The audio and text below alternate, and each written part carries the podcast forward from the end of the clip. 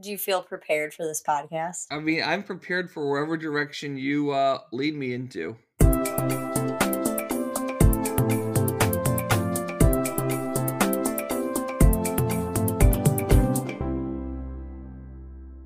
Welcome back to Mixed Bag, the podcast where we talk about all things going on in women's golf. I'm Abby Liebenthal, founder and president of For the Ladies, and as always, I am joined by Justin Cruz. How you doing, Justin? I am doing great. The weather is taking its usual mid October, late October Midwest turn for the worse. So yesterday was Oh. beautiful and about 60 degrees, and today it is doom and gloom and 40 and wet and rainy. But there's some optimism in the forecast. Our golf season isn't quite fully wrapped up around here, and I like to push the boundaries of, you know, I have to play today because it could be the last day. I've almost started that. I like to do that with Steph here, late October. You know, today could be the last day. You have to let me play, and that goes over real well the third, fourth, fifth time over.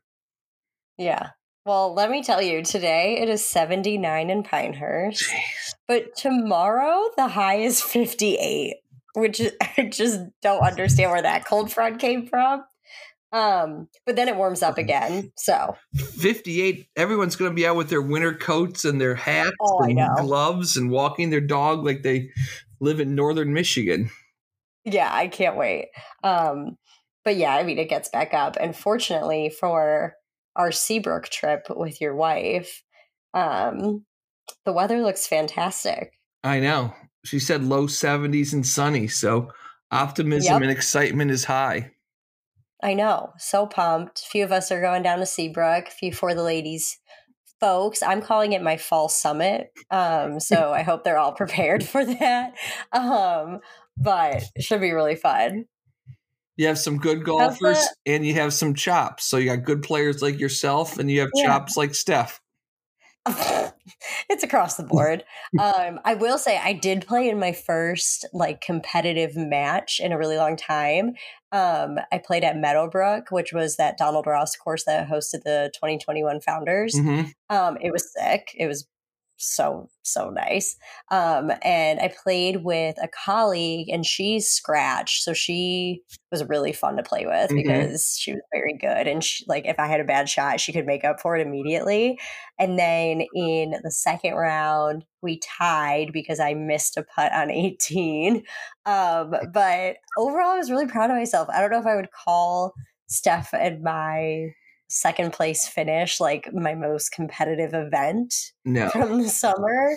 Um, so it was fun to like actually feel the pressure of like wanting to win something. Totally. It's fun to put yourself in an uncomfortable situation. I don't care Yeah. what your abilities are. I think that's one of the great aspects of golf. And Steph says that too. Regardless of your abilities, to put yourself in a competition where you've got to make a four footer or a five footer, or you feel like you've got to hit a good drive, I think everybody gets excited and relishes those opportunities.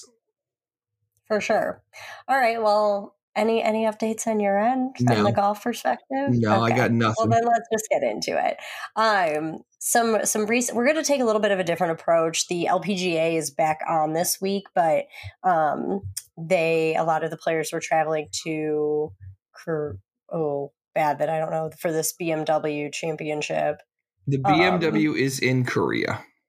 It is in Korea. A lot of players are traveling. I don't know what my notes didn't update technical errors on my end, but uh, wanted to take a little bit of a different approach with this podcast, talking a little bit about like state of the game, but but starting with um, 2022 Epson Tour graduating class. So the Epson Tour is the feeder tour into the LPGA. These athletes earn their LPGA LPGA card by being in the top 10 in the money list on the Epson Tour and wanted to just talk about some some highlights of that and then maybe get into a little bit of like what does that typically mean like how do these players perform in um in that next year on their their rookie year or you know first year back on the LPGA so one of the highlights for me was certainly Linnea Strom. Uh, we had her on the For the Ladies podcast when when she was actually like kind of struggling. She was um, put back down onto the Epson tour after losing her card in 2021. Um, it took her less than a full season on the Epson Tour to make it back on the LPGA. She was Player of the Year this year on the Epson Tour, but overall, uh, very exciting for her to be able to to get back. I'm sure people could certainly be discouraged when they lose that opportunity. Um, so she fought back, and I thought that was cool. Yeah, I think that's a, a trend that we saw with you know Lilia Vu and players that yeah. they receive a lot of success early in their careers, maybe hit a little bit of a speed bump, reframe, and then come back stronger than ever. And you see that with uh, Lilia, and you know you should see that with Linnea Strom, a Swedish player who's got a good background, has a lot of success early in her career, and seems to definitely be on the upswing. Totally. Um, anyone stick out to you?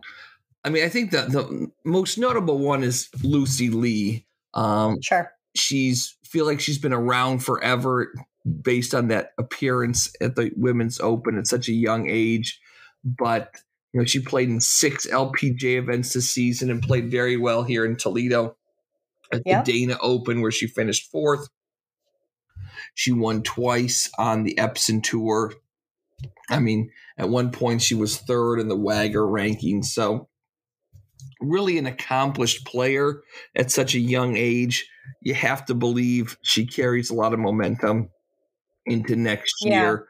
She should have pretty decent status too, based on playing halfway decent in a few LPGA events.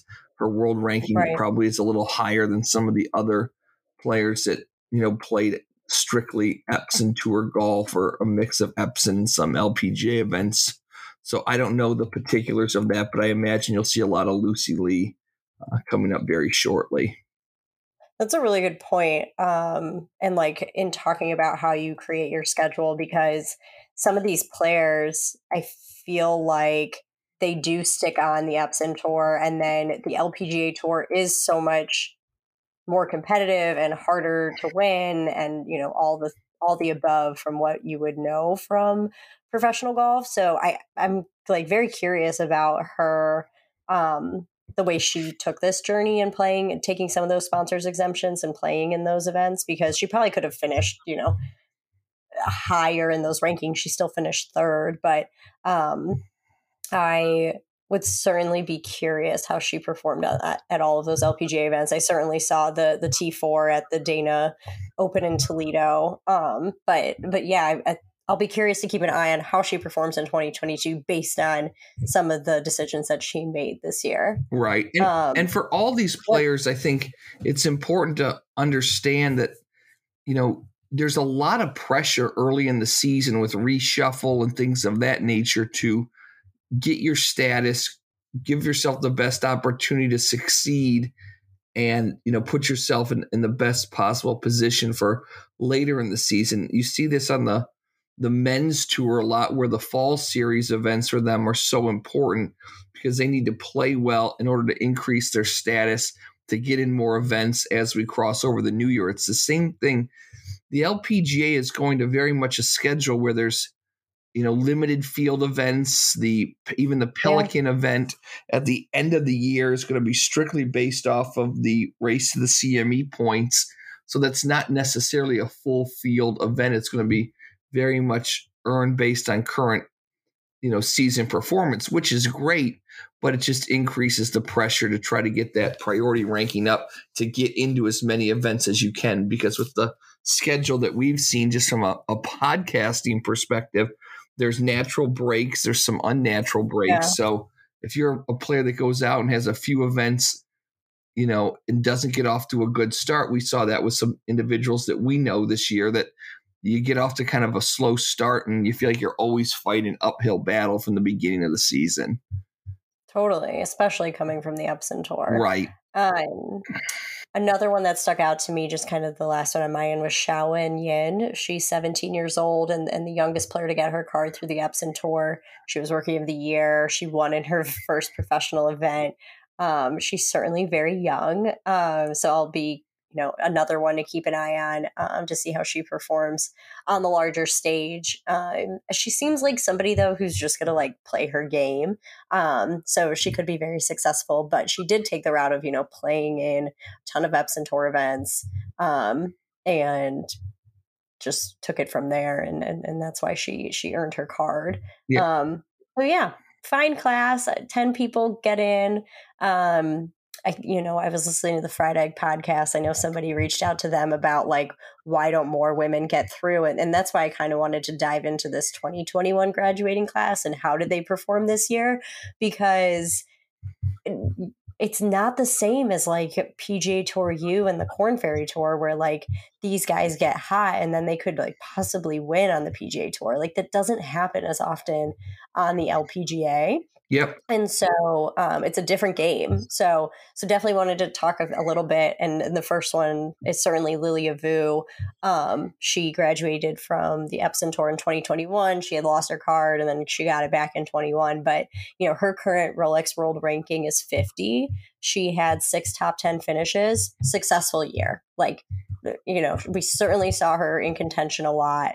Um, and but the, it's funny that not the same can really be said for that many players aside from Sophia Schubert, who her ranking is 68th. You and I talked about how she had that second place finish at Evian and like that is a game changer for her career because she's getting invited to um, more events. She gets with her world ranking, she's able to qualify for more things. She made 12 cuts and 19 starts. Like she had a solid season, but everybody else I mean, it was it was such an interesting exercise because you know you look at somebody like you know Casey Danielson who has come on the For the Ladies podcast and like love her. She is ranked 464th, made four cuts in 17 starts. Uh, Fati, who came on the podcast with her, is ranked 358 and only made one cut in 16 starts. And yeah. you know people, it's just it's super interesting to see how does the graduating class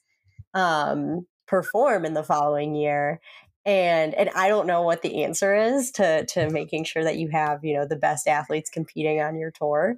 Um, but it, it's just a, it's interesting to follow along, and I, you know you could certainly go back to previous graduating classes and Q schools and seeing how people get onto the scene, but. It does seem like it takes time to win on the LPGA. It definitely takes time, and I think there's a comfort level. And as we touched on before. Are you comfortable playing the golf courses? Where are you getting starts?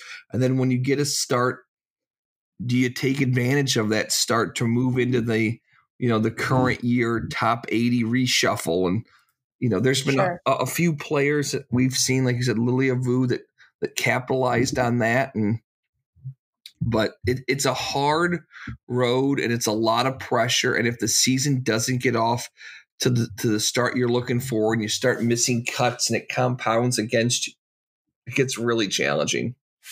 Yeah yeah i know it's crazy. I don't really have anything else to say on the epson tour but um, i thought it i thought it'd be interesting to at least you know mention those congratulate those who who do get to this stage but uh always just kind of curious about about how they succeed. Yeah and i think too you know i'm looking just at the current priority rankings, mm. the, the players, and you mentioned you know some of the numbers of starts they had. You yeah. Know, the, the top ten on the Epson tour does get pretty good priority status. They are getting a good number of starts. So I think the the the setup is there for players to be successful. It just ultimately comes down to like anything in golf. You know, you play better, it takes care of a lot of a lot of difficulty. You know, Lilia Vu, and we've mentioned her a lot already. She's currently 28th in points. She's going to be, you know, in the end of the in the tour championship.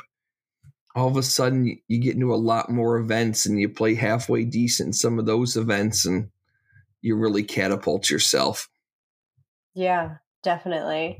Um, and that's something I always like. I never really look deeply enough into is like the priority list and how players get into events. I mean, the one thing I do know is if like you finish within like the top 10 in one week, you do get status into the following week's event, which is what happened with with uh, Lucy Li, for example. She with that T4 finish at the Dana Open, she got into the Kroger City in Cincinnati. Um, so yeah, when you play better, you get more opportunity.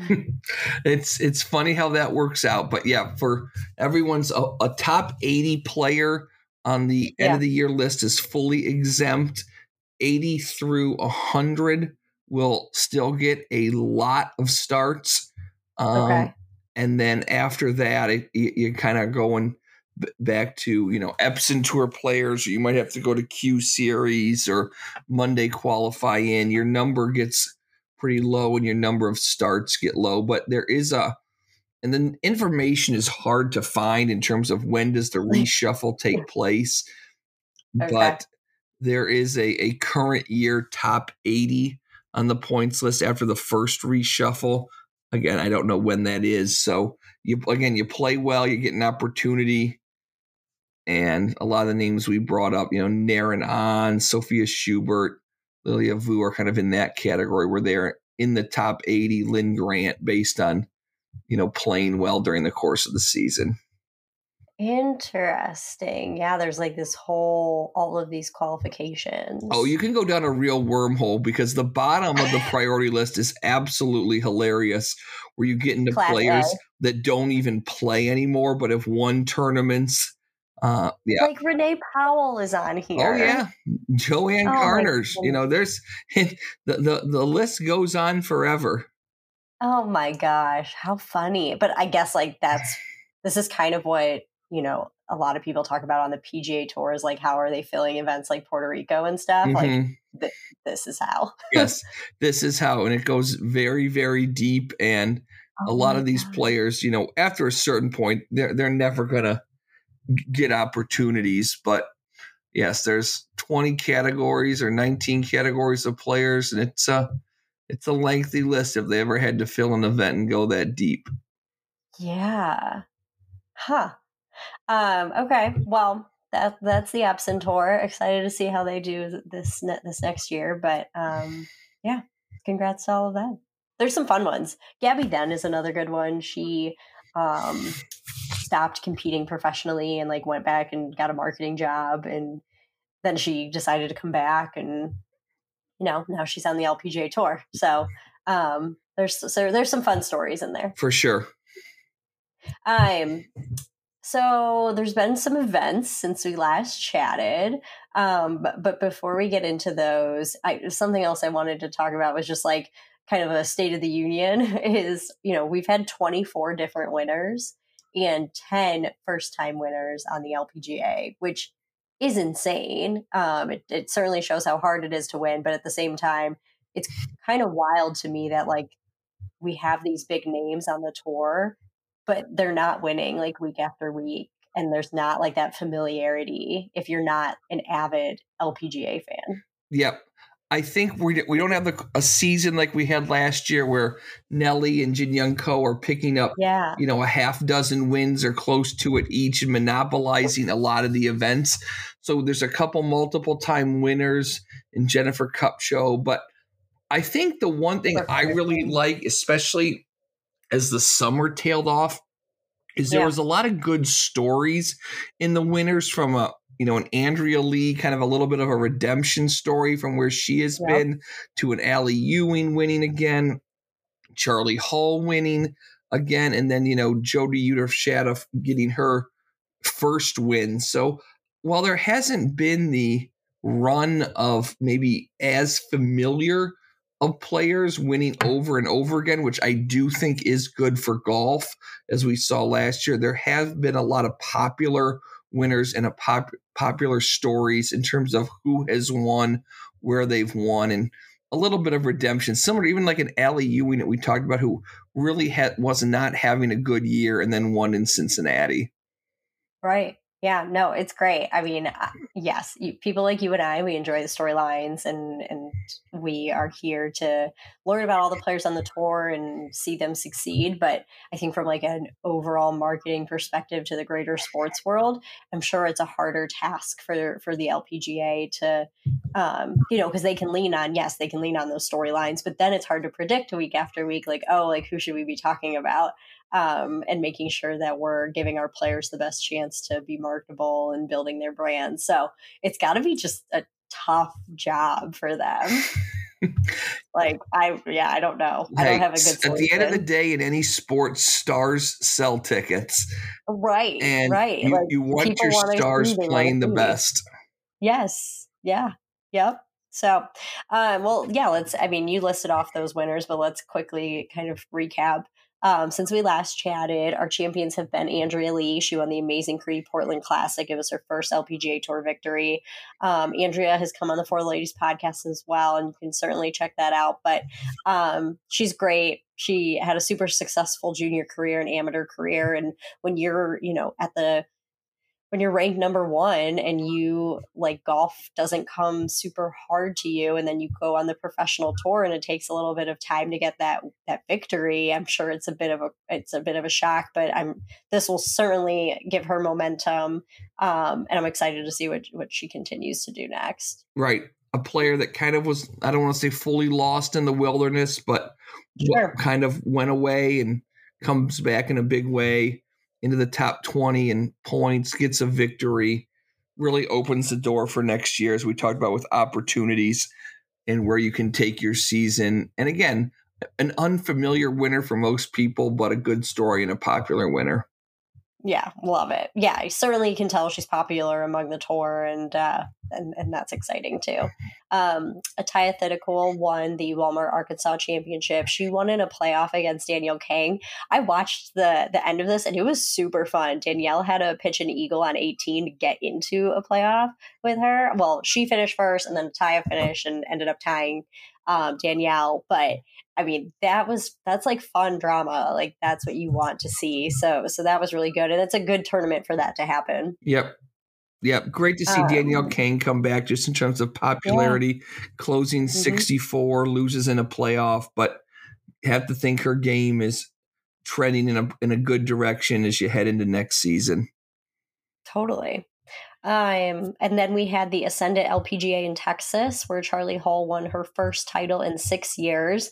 Um, just that's great. I, I don't really have a whole lot with that one. Um, you know, like the, with with all three of these, like the courses don't do like a whole lot for me. That that you know they're not like sticking out. They're- Right. They're, just like nice fall events to keep the season going. But like you and I have talked about, like these weird breaks in the season and then they get back into it. I just wish there was a little bit more consistency. Right. Um, but great, great winners. Right. I again I look at it from growing the game of golf. Obviously, Charley Hull is very popular on social media.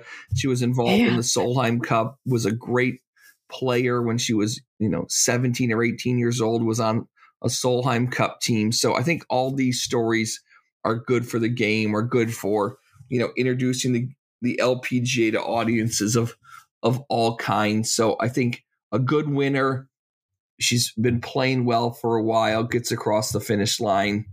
But as you said, these these events, for better or worse, blend together a little bit. And- Totally. The courses and whatnot as you get towards the end of the season, kind of it, it, it gets lost in the sports shuffle, the golf shuffle, and Yeah. everything like that. Um, I would really like for Charley Hull to go on Love Island, which is like a British like dating reality show. I don't even know if she's in a relationship, but I just feel like she would her her brand would certainly take off on that television show. I can't I'm sure comment can on. I can't comment on Love Island, but I'll take your word for it. Um, well, and then la- this past week we had um, Jodi Ewart Shadoff win the Mediheal Championship, her first win in 246 starts on the LPGA. Uh, one of three players over the age of 30 to win this year on tour, which another, like, that was another crazy thing to me. I was like, oh my gosh, the tour is so young. Right? Um, and, you know, I, there's a lot to talk about with Jody. Um, 2021, crazy enough, a sneeze led to a herniated disc and almost ended her career. Um, just a, a, another really great champion and, and excited for her. Right. Her husband's a sports reporter in Orlando. He had a great video that he tweeted out of him watching the end of watching her win, which I thought was pretty cool. So these little human interest stories that show you the grind that these players to be on tour, to get into your 30s, to get your first win. I'm sure there's moments for a player like that where you think, okay, how long am I sticking in this game? How long am I going to be able to play at the top level? Now all of a sudden you win and the sky's really the limit just in terms of exemptions, opportunities. It's a, a big burden off your chest for sure. Yeah, absolutely. And and and now we we do go into the final stretch of the 2022 season. Um, this week, the BMW Ladies Championship defending champion is Jin Young Ko, who I believe is competing. I, I was watching Beth Ann Nichols on golf today earlier, and, and they were talking about it. Um, and then the next three weeks, we we have events. They Halloween is off. Um, they go to Japan next, and then they're back in the United States for the Pelican Women's Championship that you had mentioned, and the CME Group Tour Championship. So um, we are we are coming to the end of the season. A very long season. Yeah, there was supposed to be an event in Taiwan that got canceled. Yeah. So this Asian swing again becomes a little disjointed, where you have an event a week off and then another event so we'll see if players stick around, how the fields are, how many North American players or European players go over for these two right. events. I think that's why a lot of players, as Beth Ann mentioned on Twitter, played in the Aramco event uh, mm. this this weekend. The LET event saw a pretty LPGA heavy field there, and then I like the Pelican event. Um, there's some unique background with that golf course, but I think it's a cool event. It's a good golf course. It tends to get good TV coverage around that time. It's an event that's getting some momentum heading into the CME Tour Championship in Naples. So you have two Florida events following the two Asian events. I think the only downside to me would be if you're a player trying to catch status, trying to keep your card, trying to move up priority rankings, your your season very much might be completed or near completed. That you might not get into either of the Asian Tour events, and Pelican might be your last opportunity to play. So you had six or seven events going from Canada all the way through through Texas, and then it kind of comes to a a quick and abrupt end. Yeah, that's true. What is interesting about Pelican Hill? Pelican. Um, it was Pelican the Hill, uh, it was the site of a municipal course in Tampa, in the uh-huh. Tampa uh-huh. area that just never. Was always supposed to be this neat kind of gem of a golf course, and someone just came in and bought it, leveled it, and built this beautiful high end club. There's a heavy Augusta National presence down there. Fred Ridley's a member, but it's a beautifully conditioned golf course. It's a very nice club. They're really behind the event. It's got a nice purse. But of course, there's people that said, oh, it should have been kept, you know, as the municipal course, you know, in the area. Nice. So yeah, what can you do? Yeah. Right. Yeah. I it's an interesting tale. like anything in golf, oh, there's always a backstory and it's always an interesting tale. Yeah. Yeah. I think I do remember the Augusta references now that I Yeah, it's it's a pretty it. heavy Augusta connection down there. And that's hey, you know what? I think all these little touches are are good for the LPGA and good for exposure and good for, you know, growing the game and the audience growth. So if if it came at the expense of a municipal golf course that wasn't doing well, I don't live in the Tampa area, so selfishly I I'll take it. Fair enough. Where I'm like, oh, that would have been cool if they would have just like fixed it up right, and exactly. had a See, you're, you know, you're such a you're such a good person. That's why you work for who you work for, and I work for who I work for. I look at it fair. on the on the grand corporate level, and you look at it from the organic golf level, and that's perfect. It does. It works out nice. We balance each other out. Um, well, moving on to the college golf scene. Um, Did Stanford, we want to talk about Aramco real quick? Our girl. I mean, you can. I didn't. Didn't Lexi win? Our girl Lex. I'll just say our girl Lexi went won. Um, took her appearance money. Beat Brooke Henderson. Good for Lexi. We like Lexi. would have liked to have seen her win an LPGA event, but hopefully this creates some momentum and we'll yeah, keep, at least we'll maybe keep our like we'll keep our opinions or my opinions about Aramco and other things to yeah. other people at other times. Beth Ann Nichols Yeah. has a lot to read and become better informed. And like Yes. anything, information is power. Go check out our good friend Beth Ann and some of her tweets and articles and stories. Don't listen to us two fools.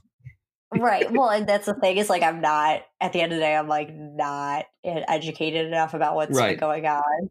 Um, but Beth Ann has been covering Right. it extensively, especially in just in making the connections between like the women's game. Like we we are so um interested in the men's game that that yeah, check out check out what she has to say.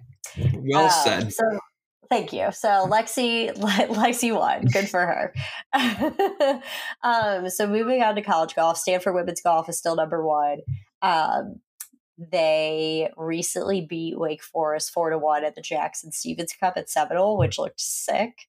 Um, Rachel Kuehn of Wake Forest won medalist honors, but she was beat by Megha Ganne of Stanford um, in the finals. So it's been interesting. I was looking at the Golfweek rankings. It's a battle for number one between Stanford and Wake Forest. Uh, they're they're only divided by a few points um, in the coaches poll and stuff. So I love too that's a trend that we've seen the last few years on kind of some of these Monday, Tuesday, Wednesdays of these Yeah. college events being on TV.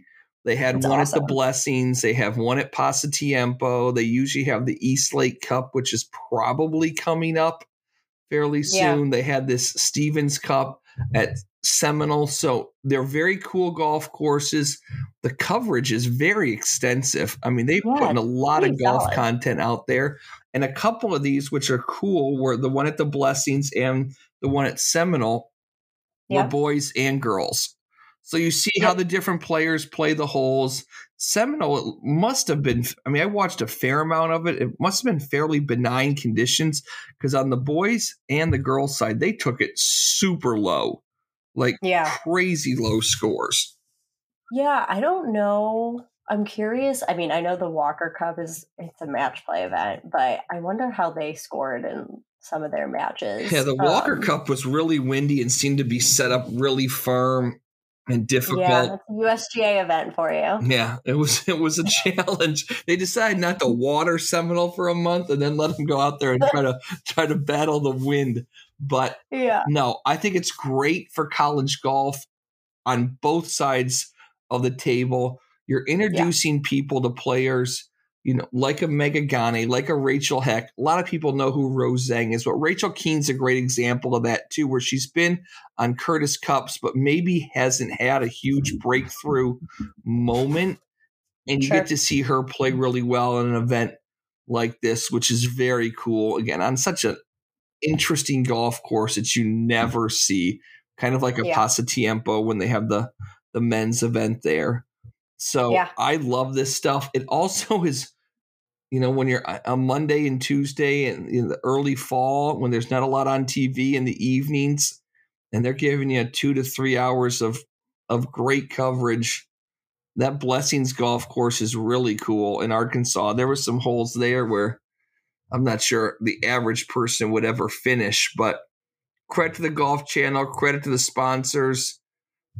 I know Tyson Foods is a big sponsor of the the Blessings event, yeah. and They pretty much. I mean, and those for those events, like they're paying to be on Golf Channel. Oh, yeah. So good on those people for making the decision to do so. absolutely, it's it's a Yeah. credit to whoever has the vision because it's easy to say, "Oh yeah, I wish there was more college golf on TV," but someone's got to fund it, and they're getting people to fund it, and the viewer and the fan of golf like ourselves benefits at the end.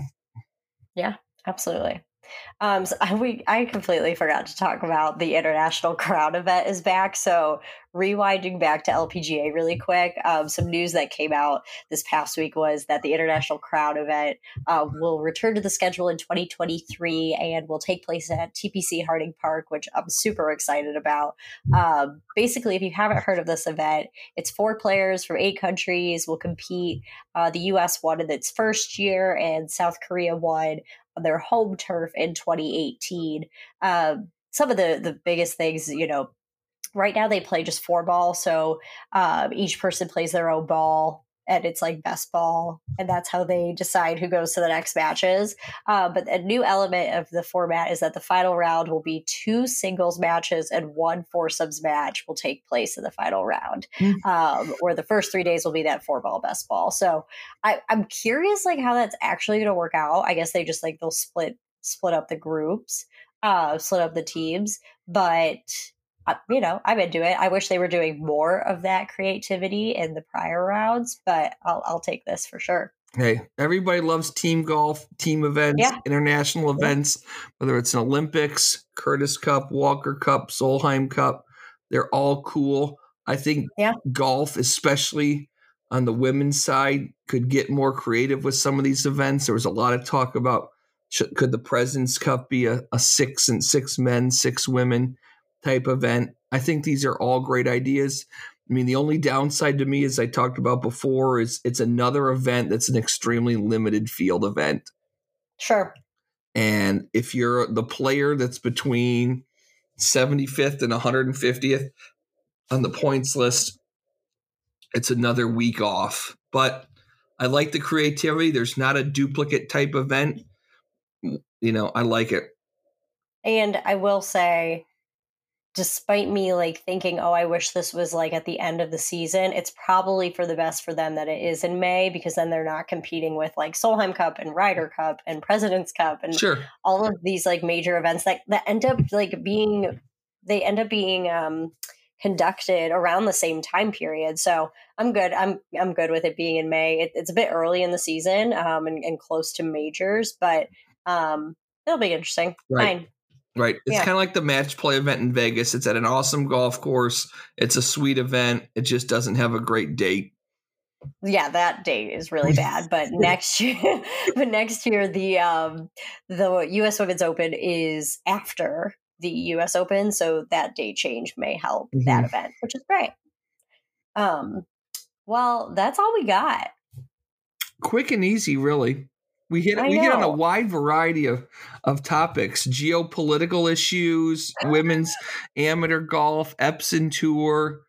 Yeah, it was a mixed bag, if you will. It was. We had good radio, we had bad radio. We really had it all. It's really par for the course for us. I know. I'm trying to think. I mean, honestly, we probably won't do this again until like the end because I just, you know, right. we have a week just based and then a week on off. the schedule. Yeah yeah, we'll probably do. I mean, we'll do it probably after the season, in yeah. right around Thanksgiving time, because there's just too. It's too. Cons- you know, you have an event, don't have an event, have an event, don't have an event. So unless something crazy happens, that's uh, this will be it for a little while. You'll, That's okay. I'll be I'll be home for Thanksgiving, so maybe we can wow, do it live. We could do it live. Gosh, you're gonna bless us with your presence you're, you're going to be playing golf, enjoying some sun and some cool, crisp days, and I'm going to be getting salt from Home Depot and making sure my snowblower works here anytime. You and Stephanie are welcome anytime, which she has quickly learned because she will be here in just two days. Lucky you. I'm so I'm so sad that I will not be with my wife for four days. It's going to be a great time. You're going to be sad you missed it. I actually, you know what? I will be sad I missed it because there's a lot of fun people going. There will be a lot of laughs, a lot of alcohol, some semblance of golf. It'll be highly entertaining. Some semblance of golf is such a good way to put it. We have two tee times. I'm like, do I even make it to one of them? Like, we'll just see. You have to, if goes. you're bringing your clubs, you've got to play at least twice. That's my rule. You can't, tra- unless you're playing someplace super special, you can't travel with your golf clubs to play once. I know. I was glad that the um, event I played in earlier this week, it was 36 holes because I hate taking my clubs places. It's such a pain in the ass. Right. Yeah. All right. Well, that's enough. We've done enough for today. Thank you so much for your time, Justin. Hey, Abby, 39 minutes of excellent podcasting. You have a wonderful evening.